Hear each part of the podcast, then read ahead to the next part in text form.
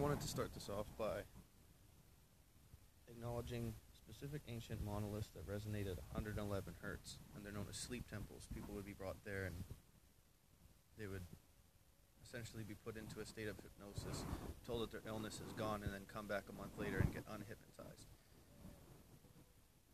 And this is essentially like resonance therapy, but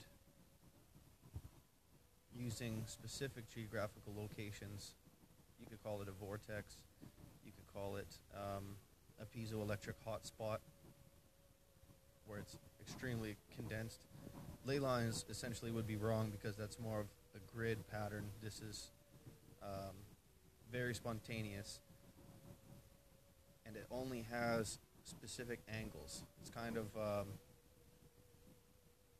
a different type of geometry, we could say. It's funny how hypnosis essentially is like a psychologist, how they can induce this type of trance like state in order to fix the imbalance that has been the whole reason why there had been conflict or something hindering underneath the surface that needed to be dealt with.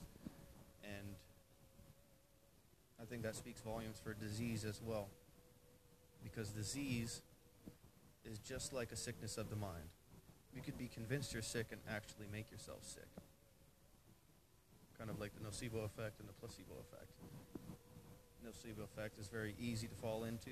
Placebo effect is very hard to accomplish because you have to convince yourself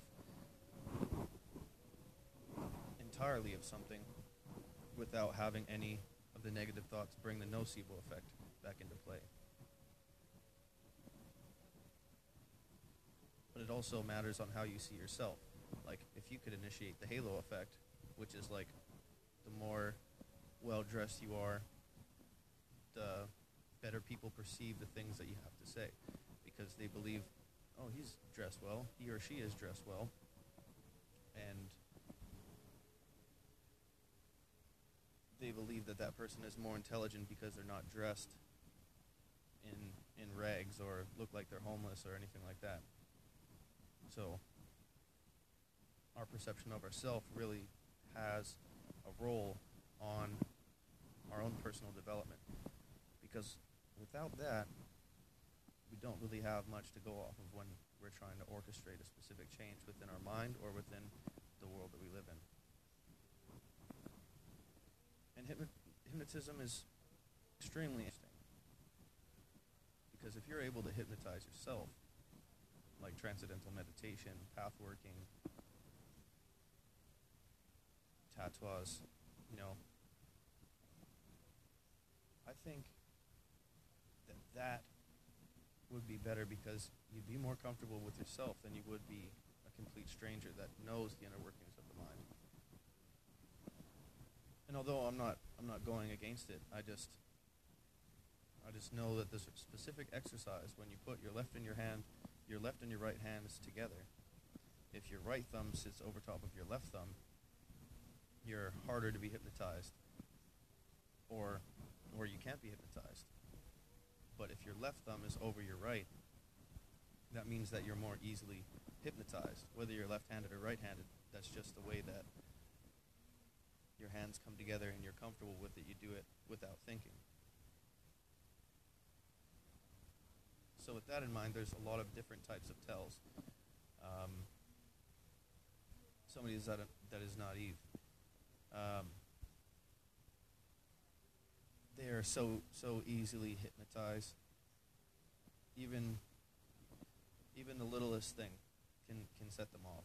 That's that's usually the people that are in the crowd um, when the hypnotist is is inducing the trance, and they end up hypnotized completely by accident.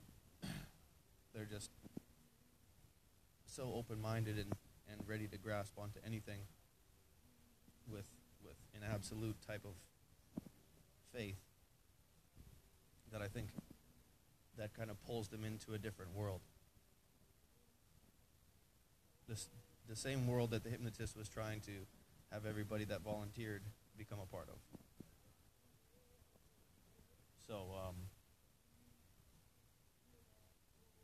it's interesting how many healing modalities are out there, and how little of them are used today, but they're coming out of the coming out of the social abyss, you could say, giving birth to new avenues of thought.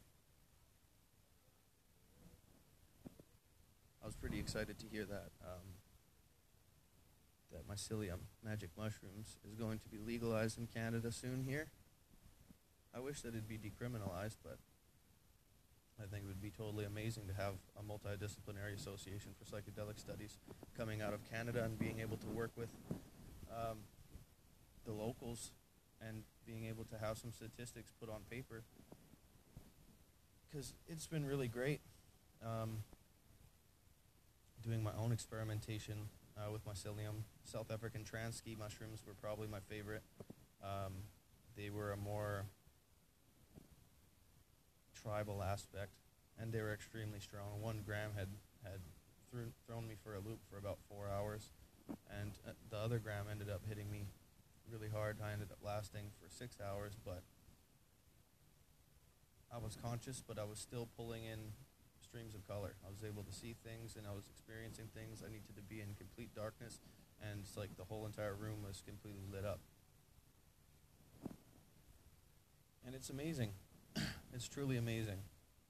For all the studies that have been done on post traumatic stress disorder, anxiety, uh, social anxiety, depression, um, even the people that um, that I've met that have done microdosing and how their cognitive function had substantially been escalated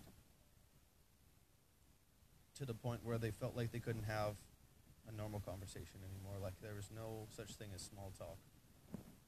And when I first did mine, mine lasted two weeks. And I just felt like I seen the nature of everything. I appreciated everything so much more. And I looked at every living thing like I recognized a part of myself within it. And I thought that that was the coolest part. And that was the coolest aspects as far as like self healing goes. Because here, uh, we get a fair amount of winter, not as much as like up north and not like crazy snowstorms and stuff like maybe once every 10 years or so but um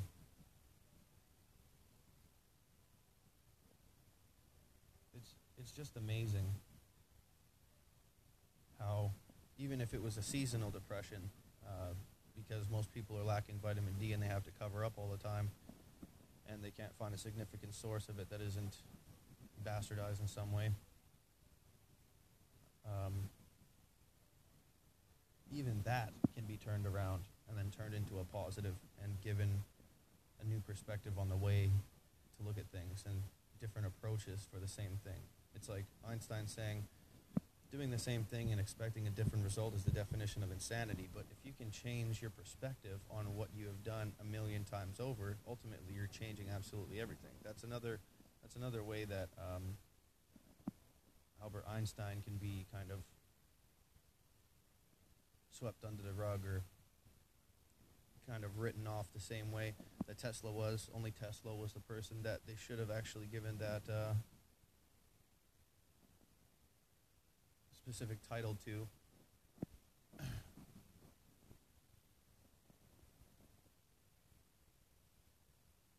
But it's interesting.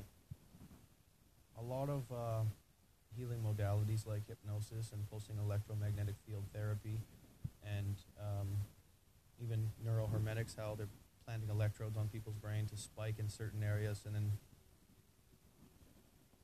understanding that psychology and specifically MK Ultra, um, a program that was used to essentially control people's minds, but also try to unlock specific abilities so that they could replicate it in a different type of circumstance if you essentially programmed yourself to begin with with this type of consciousness, you could deprogram and reprogram with a whole new type of consciousness. And as this continues, you could either be going through a slow prog, like a slow um, escalation, or it could be a series of repetitiously evolving and growing into something that is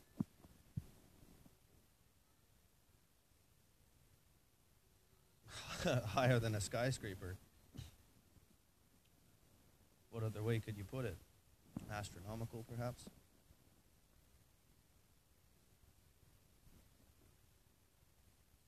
It's strange that people don't give themselves enough time and attention, or even solitude, to be able to pull